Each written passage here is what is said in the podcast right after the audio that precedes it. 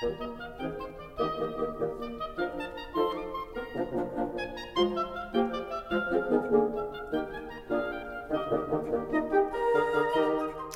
welcome to this edition of the Hertford Literary Podcast. I'm Emma Smith, I'm the fellow librarian and I teach English, and therefore it's a particular pleasure to welcome today's guest who, who read English uh, with us at Hertford, Alex Preston, who's a, a, a novelist, critic, uh, nature writer, all round man of letters. Um, I'm desperate to ask him about his forthcoming book called Winchelsea, which is a, a historical novel, but I'm going to uh, uh, hold my hold my excitement about that and just ask some some introductions. So, Alex, welcome to the podcast. Lovely to be here, Emma, and uh, and great to see you. It's really really good to have you.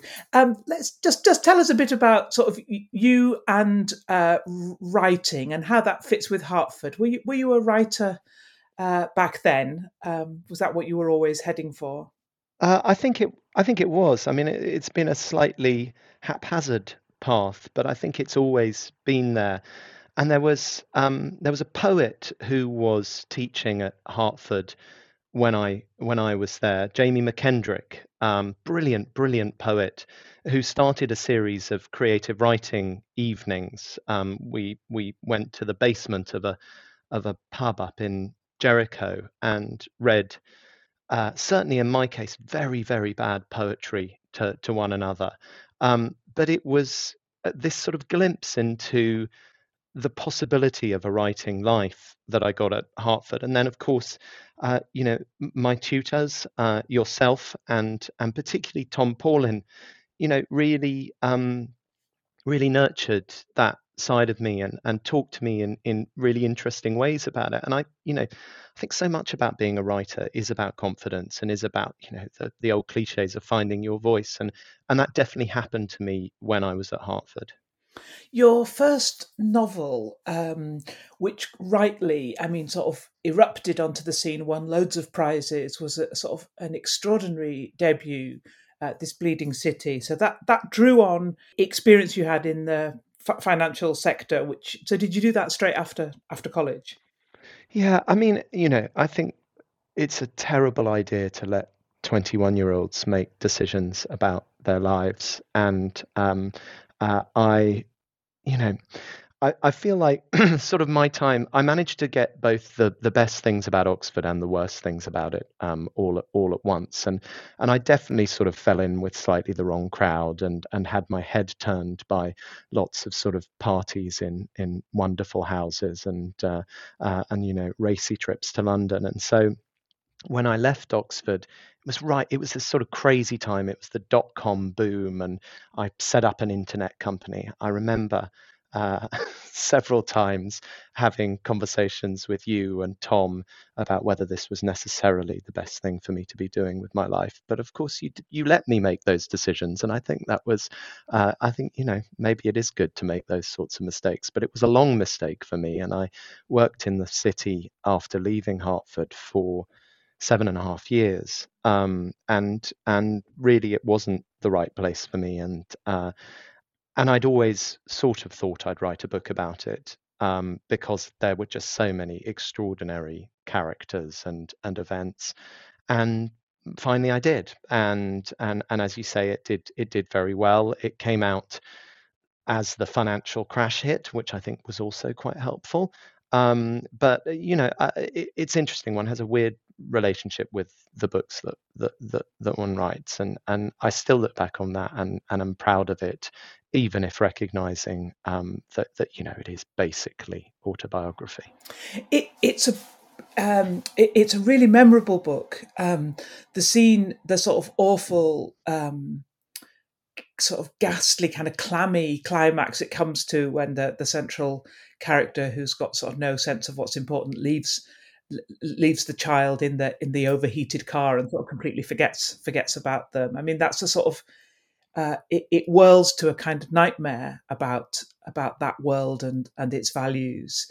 Um, which, if it is autobiographical, I see that. Um, it makes me feel really pleased that you, you got out. Um, well done.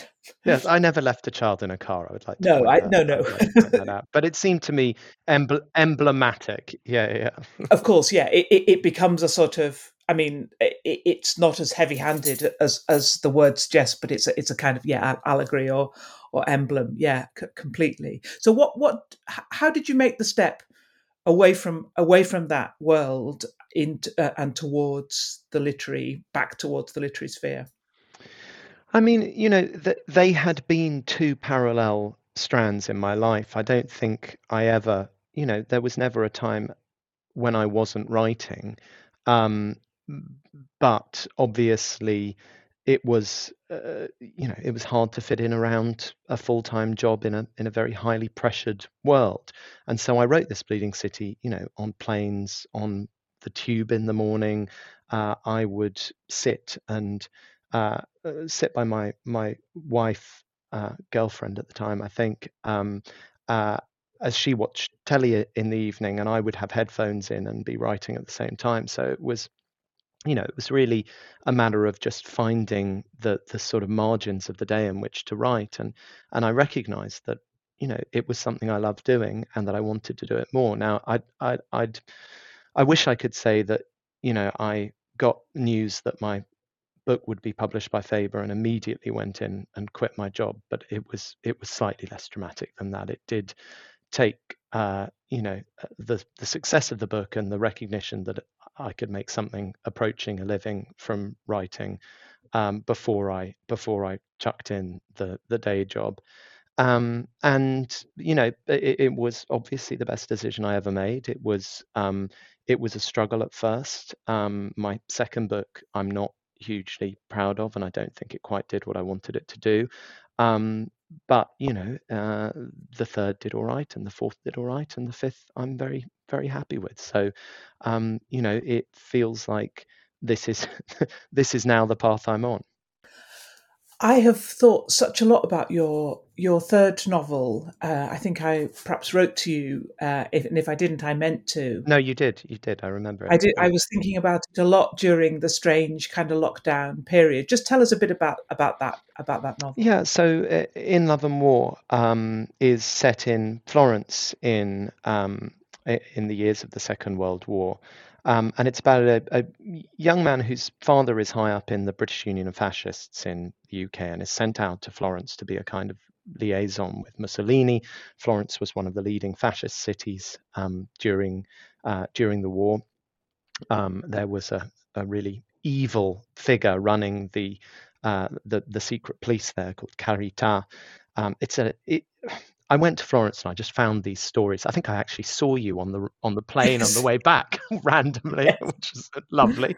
Um, uh, and and that was the you know I think I I mean I basically lived there on an on off basis for for three years, uh, researching this book and just kept finding more and more extraordinary stories. But but what you wrote to me about was the uh, the kind of quarantine that um, many had to go into uh, in the city to uh, escape the attentions of the secret police. And there's a, a long um, sort of uh, almost like an interlude where the hero and, and his and his lover uh, Ada go up to a villa just outside of the city um, and have this kind of weirdly blissful time, even though they know that everything is horror around them.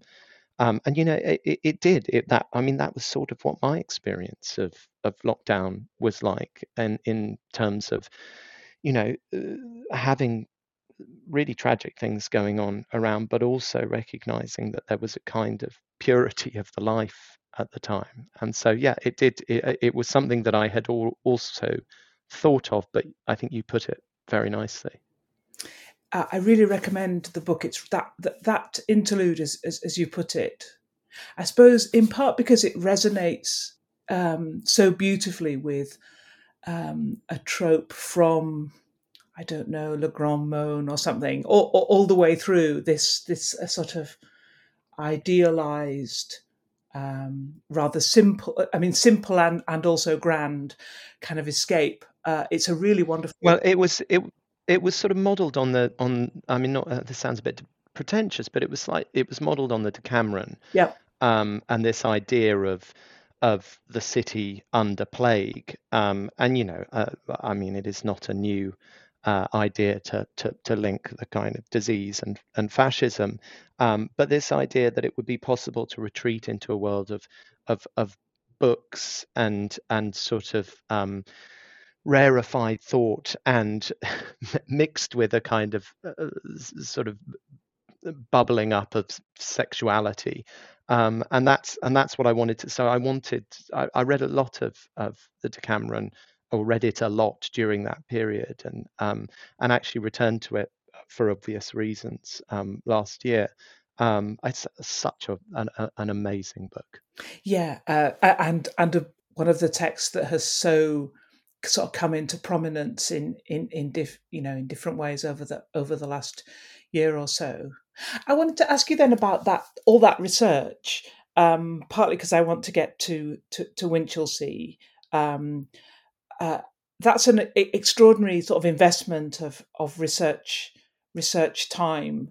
Uh, is that always going to be? Is that always your model? What's the research you've done? Maybe maybe a different question is what's the research you've done for for, for Winchelsea? So that's the 18th century. Is that right? Yeah, that's right. Um, you know, I I think it's very it's or, or, it's kind of fascinating to think about one's own process because you you don't think of yourself as having a way of doing things because each book feels so different um, and it seems to me that the research needs to flow out of the life so um, you know i i had spent a lot of my childhood in italy and had loved italy and had sort of lost touch with Italy and ha- had actually f- sort of forgotten my Italian and and and in love and war was a way of reconnecting with that italian past and i had to relearn my italian because some of the people i wanted to interview didn't speak english and and i didn't want to pay for a, for a translator. Um, and so you know definitely that kind of immersive uh, and and real you know trying to get to grips with primary sources and all of that sort of stuff that that was really important for me.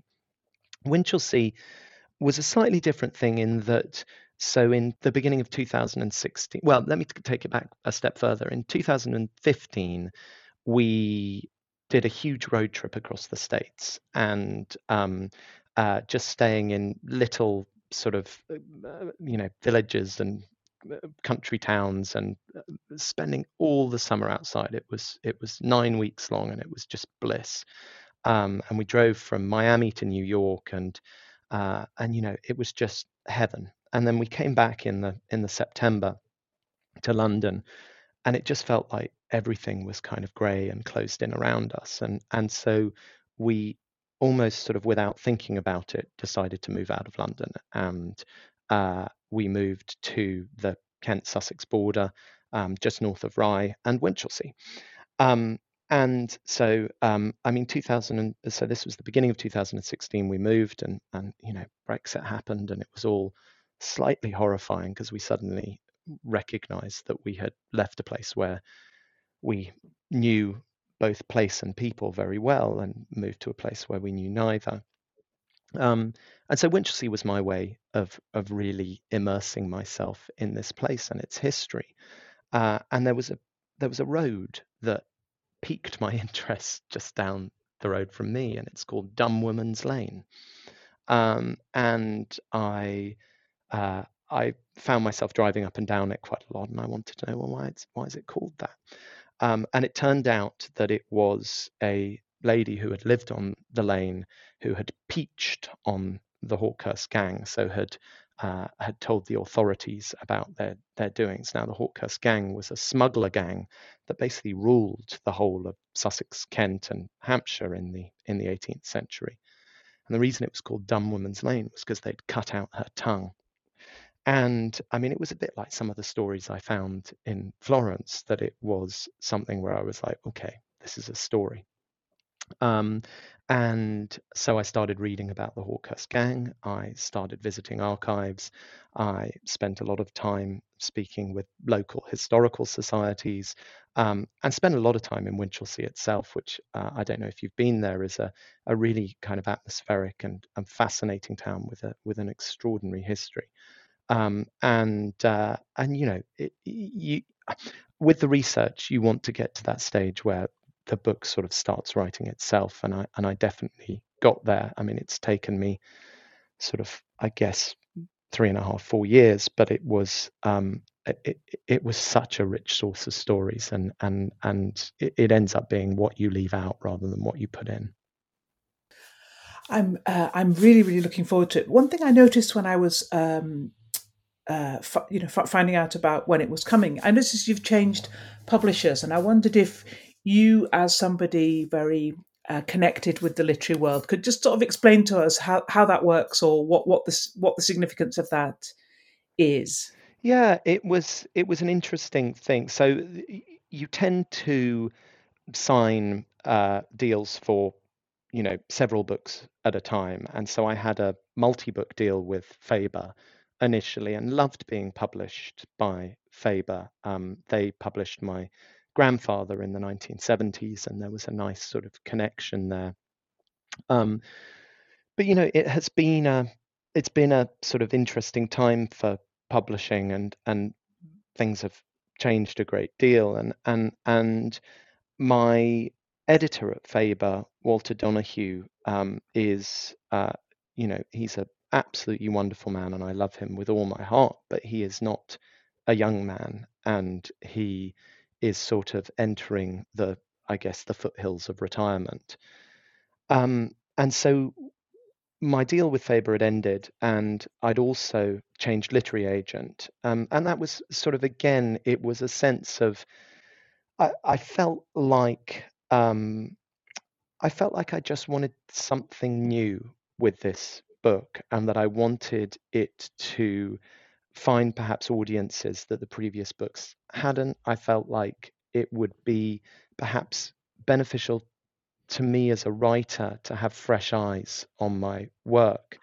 Um, and so my agent, uh, Karolina Sutton at Curtis Brown, uh, sent out the book Winchelsea to just a, a handful of publishers. And um, and you know, I mean, I think to describe it as a bidding war would be um, would be overstating it. But there was, um, you know, there was significant interest from a few parties, and actually, Canongate ended up um, making the, the the best offer. But also, uh, I had really admired uh, how they'd published other writers, um, and particularly, um, I had had quite a bit to do uh, with Maaza um, whose book The Shadow King, uh, I sort of picked up early and admired greatly. Um, wonderful book about uh, the the war in Abyssinia, Ethiopia.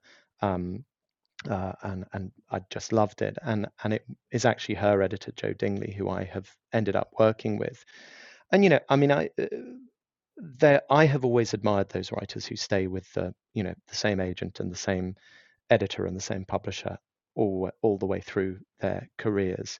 Um, I had already left Faber for my non-fiction book as Kingfishers Catch Fire, um, which was published by Little Brown, um, really because uh, I, w- I had a very particular vision with what I wanted that book to look like, uh, and Faber did not share that vision, um, and Little Brown absolutely did what I wanted that book to do. So um, you know, I I sort of I feel I miss Faber, but also uh, Canongate are a, a really really wonderful publisher, and I'm very very happy with with what they've done so far, and I'm absolutely thrilled with the cover they've put together for for Winchelsea, which I think is just absolutely fantastic.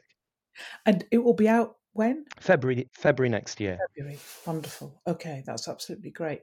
Um, I'm so, so pleased you mentioned um, uh, the the nonfiction book, uh, which is absolutely a beautiful object. It's re- interesting to hear the, the the backstory to that beautifully, beautifully illustrated, an absolutely wonderful um, book, which I have given to all kinds of uh, all kinds of people. Um, what was the what was that also a kind of move from London sort of book? Was that part of that recalibration? Yeah, I mean, it's really interesting. It was it was begun before the move, but it was clearly part of the um, it was part of that uh, that whole process. And you know, it's that that idea. Uh, uh you know, I mentioned it with in Love and War. I, uh, I had been a, a nerdy bird watcher as a kid, and um, and birds had always been really important to me. And I recognized that even though I no longer went and sort of stood on uh, the the marshes at Pagham or or, or um, you know took myself off on on twitching trips, that I looked for birds in in the books I was reading and and and was drawn to books that were good on birds. Um, and so I thought it might be interesting to put together a book that tried to be both anthology and memoir about birds. And so it sort of tells the story of my life, but through birds and books um, and birds in books. Um, and it's, you know, for me, it's it's so much about Neil Gower's extraordinary illustrations. Neil had done the maps and uh, and illustrations, the little um, sort of beginning of chapter um, motifs in in In Love and War, and we became and and are still great friends. Um, and and so the collaboration with him on on Kingfishers was just such a thing of of of joy and um, uh, and you know uh, uh, yeah I I was really interested in the idea of creating a book that was just a, a, a beautiful object and about beautiful things and I, and I think we did that. You absolutely, uh, you absolutely did do that. Um, it's a, it's a great book, uh, and it was such a revelation uh, to me. It's very interesting hearing you talk about your uh, Oxford life and these other things that were sort of in abeyance or slightly suppressed during that period. But uh, we must go to Otmoor or something one time when you're when you're in uh, in and around Oxford. That would be lovely. I do you know what? And and this is the thing. I mean, my um my sort of regrets of the things I didn't do while I was at Oxford. I, I feel like probably heaven is the ability to relive Oxford with the benefit of hindsight. Um, because I, you know, I think it's, but I think it's a good thing not to take, you know, because that's surely the classic experience of Oxford is, uh, is is the experience of not having really made the most of it and yet still to have benefited so much from all the opportunities that one did probably accidentally.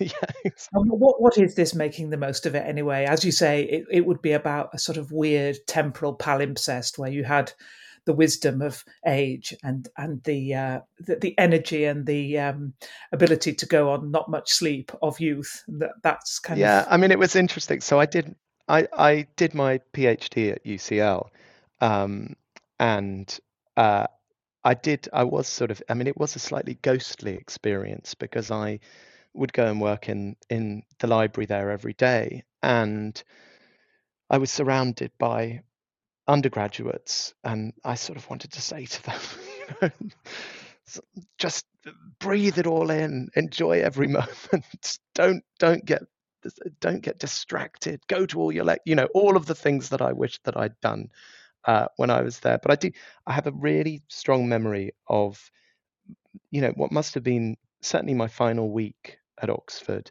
uh, of walking down whatever that street was called that sort of goes around the back of queens um, that goes under the bridge of sighs. Yeah queens queens queens lane new college lane. Yeah.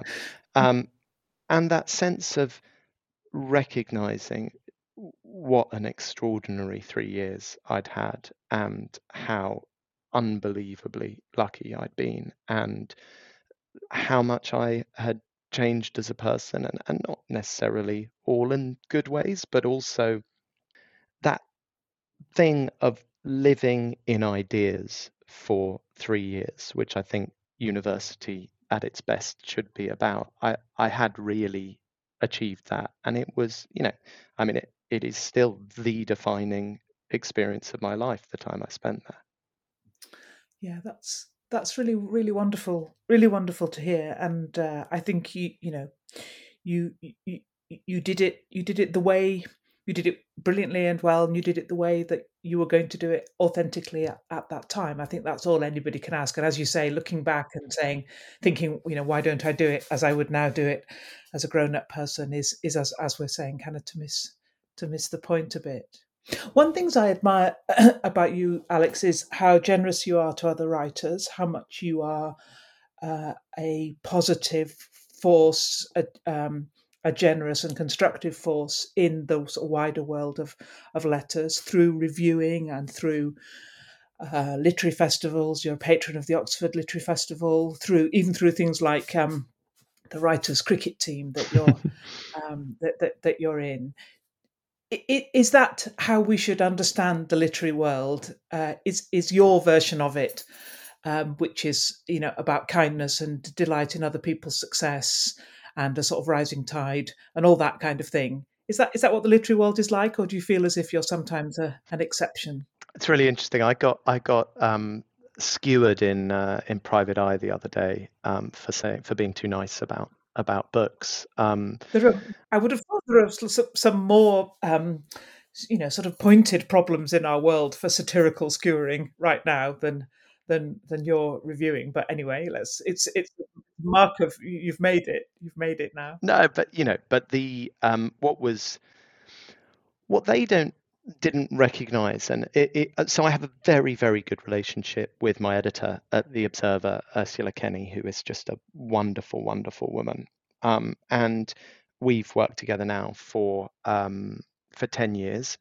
Um, and from from very early on we came to an agreement that i would review books that i wanted to review and that i would put forward to her and that if I read a book, you know, and particularly a debut, I mean, I remember this Bleeding City did not get universally good reviews, and uh, uh, and you know, I mean, it was not a time at which a recently former banker, um, or you know, at the time when it came out, I was still working in the city. It was definitely not a time that you you, you were guaranteed a good press. Um, but I I just feel like there is enough kind of nastiness in the world um, and so if I read a book and I don't like it, I just say to Ursula, would you mind giving it to somebody else? Or would you mind if we didn't review this one? And so it means that I end up reading a lot more than I review, but that's fine because I read a lot and I read reasonably swiftly. Um, and I feel like what I what I want to do is to get behind the books that I love, and uh, I love a lot that I read, and I, you know, there's that. John Updike had uh, kind of rules for reviewing, and the one that has stuck with me is um, establish uh, the spell that the writer is trying to cast, and do your best to submit yourself to it. And I think it's a very simple uh, uh, idea, and it's something that I try to do with every book that I pick up.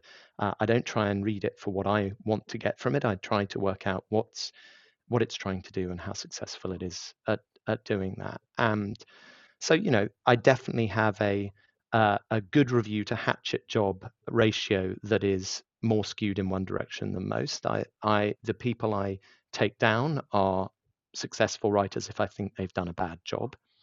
Um, and I I also feel, you know, I'm incredibly lucky that I have built a career in writing that enables me to, uh, you know, to be spending all of my time in one way or another immersed in books and the literary world. And if I can help others up along that path and through, you know, certainly my early years in in writing were tricky and I had some disappointments and I had some wonderful, wonderful friends who helped me along, um, and some writers who were generous to me in ways that they absolutely didn't need to be. Um, and if I can pay some of that back, uh, then then of course I will. And what's your take on how the, the literary world looks uh, r- right now? I mean, we hear a lot of sort of rather conflicting ideas, I think, about how many books people are reading or who gets published or whether anybody, you know, sells any books or do you, do you think that literary fiction is in is in good heart at the moment? Uh, you know, it is, uh, I think, in better heart than it was when I started out in in in writing. You know, the the the sort of end of the noughties and and early 2010s were a really tricky time uh, for the literary world. I think things are better.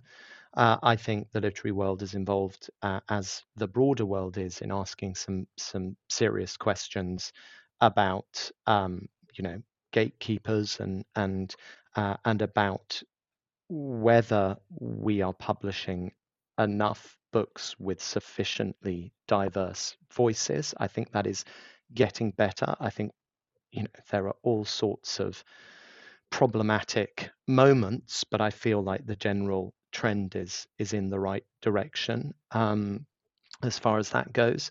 Um, you know, uh, I'm delighted by the success of of people like Sally Rooney. I think that you know, uh, I actually didn't love the latest as much as I enjoy. I I really liked the first one, Conversations with Friends. But um, you know, the fact that people are buying the books of somebody who is doing interesting things with the form in the numbers that they are, I think is such a, a wonderful, wonderful sign. Yeah, fantastic. There's pictures of people, you know, queuing up. Uh, yeah, like they queued up for Harry Potter or whatever. I mean, it's just absolutely thrilling. And so, um, uh, you know, I, I yeah, I, I, mean, I am sort of a naturally optimistic person, and uh, it's very hard not to map one's own uh, sort of um, proclivities onto the broader world. And um, but I, you know, I look at my own kids and I look at their friends and I think about the, you know, so I've got a 13 year old and an 11 year old, and uh, I I love recommending books to them and their friends and seeing how they get passed around between and particularly now my son's reading kind of grown up books and uh, and you know we were on holiday this summer and uh, and he and his um, his friend little 13 year old friend who we were on holiday with were both reading The Secret History by Donna Tartt. And I was like, totally remember that moment of reading it myself and just being completely dragged into that world. And it's, you know, uh, there is still no no experience like the complete colonization of the mind that comes with reading a really really good book. And i and i have an oculus quest and have and have played immersive games on it. And it isn't it isn't anything like the the the, the just the transformative impact that reading something amazing can have on, on you yeah, the secret history is absolutely, um, you know, full of that that Updike spell that you mentioned uh, before, isn't it? Yeah, yeah. absolutely. Um, well, we could keep. Actually, there's one thing I want to ask you about before I before I come back to Hertford, which is the bees. How are the bees doing? Oh, I mean, 2020 was, uh, you know, the bees were not the greatest tragedy of 2020, no. but the bees were a victim of 2020. Um, uh, and actually, weirdly, I guess it was to do with lockdown that my bees had such a bad 2020. I, we we had been we had a kind of swamp in the garden um, that suddenly being at home all the time uh, turned it from something that was merely unsightly and kind of vaguely unhealthy looking, um, you know, the breeding ground for mosquitoes, etc., into something that we actively um, needed to deal with. Um, the bees were kept near the swamp, and in order to have the swamp drained, I had to move the bees. Now you can move. Uh, so these are. I had three hives of of bees. You can either move bees three feet or three miles. Um, otherwise, they can't reorient themselves. Um, so I took them to a friend's house while we had the swamp dredged and drained. Um, and I mean, it was hellish. I got them in the car uh, you know, I took a corner too quickly. One of the supers, the top hive came off, and the bees were all over the car, and it was just, I mean, it was completely hellish. Uh, my suit wasn't done up properly. They got down the side. I'm slightly allergic to bee stings, and so um, uh, was driving along with bees crawling over my face um, into the corners of my eyes. I mean, it was just, it was awful. Um, anyway, I got them finally back in place um, uh, in sort of late September, but I think it was just too late. And bees need to be at a kind of critical mass to make it through the winter. It's you know a, a um, they they needed to have uh, the ability to to keep themselves warm, and they just didn't. So uh, I started again in um, uh, in late May with just one new hive, and they are thriving and they are doing wonderfully. Um, I have deliberately not taken any honey from them this year. Uh, I just want them to get established. Um, I want them to uh, to sort of feel comfortable, and then I will start taking honey next year. Um, they are next to the chickens, who are a new arrival as well. I mean, we are slowly becoming uh, self-sufficient. it's a very cliched lockdown experience, but um, the chickens are wonderful as well. So um, yeah, it's um, uh, and the bees are, are like they're just a lovely, lovely thing to have around. They're a source of joy. I shall come to you, I think, for for some um, bee uh, bee instruction because they're definitely. Are, are you starting? Yeah, well, I'm really keen to. I'm really. I don't have any, but I'm really keen to do that. So I'm. I, this is a conversation for for another day. But it's making me think a Hertford beekeepers um, network would probably be. Uh, oh well, I would be delighted to come and give you a, a lesson. I mean, again, as as my friends down here did for me, my first few years of beekeeping, I had bee mentors all around, and they it was you know because it is it's it's all about um, the the sort of the, the I tried to do beekeeping initially, as I tried to do everything through books, and just read and read and read, and actually uh, I realized that the books are, are not sufficient alone. Oh, I'm not letting us, end on that note, though. That no, no, absolutely. So, um, w- one of the things that, as you know, Alex, that's prompted us to um, get in touch with and celebrate Hertford writing in all kinds of genres is our plans uh, to develop the library. we've got these uh, exciting plans, which include. Um, uh, uh, an underground uh, reading room with a big uh, roof light, but also a um, a kind of terrace which looks out over Radcliffe Square, and there's some kind of wonderful uh, uh, aspects to this. Um, but but I'm asking all our all our guests about them and Hertford Library, uh, whether it was or was not um, a, a, kind of place in their geography of Hertford. So how was the library for, for you as a, a bookish English student? Um, I mean, it will maybe not surprise you because uh, I, I think you remember my student life that it sort the library bookended my time at Oxford in that I took my studies very seriously when I first turned up, and then did almost nothing uh, for certainly the end of my first year and the beginning and the whole of my second year and then it was really in the third year that, that I basically lived in that library. And we are still, as a group, and I'm talking about my year in Hertford and largely the, the English students from that year, um, just incredibly, incredibly close. Um, you know, two of my children's godparents are members of the English uh, um, uh, cohort from from that year um, and all of us meet up regularly and um, and you know it was uh, uh, i guess what it's supposed to be but i feel maybe slightly more than than is usual in that we are we have remained such a tight knit uh, group and see each other so regularly even you know we've had some people go abroad and some people you know who have got very different shaped lives but we remain incredibly close, and the library was where we hung out. And my memories of being there were how usefully it totally destroyed one's sense of time um, so that you really had no idea uh, whether it was day or night outside when you were cocooned in the downstairs rooms.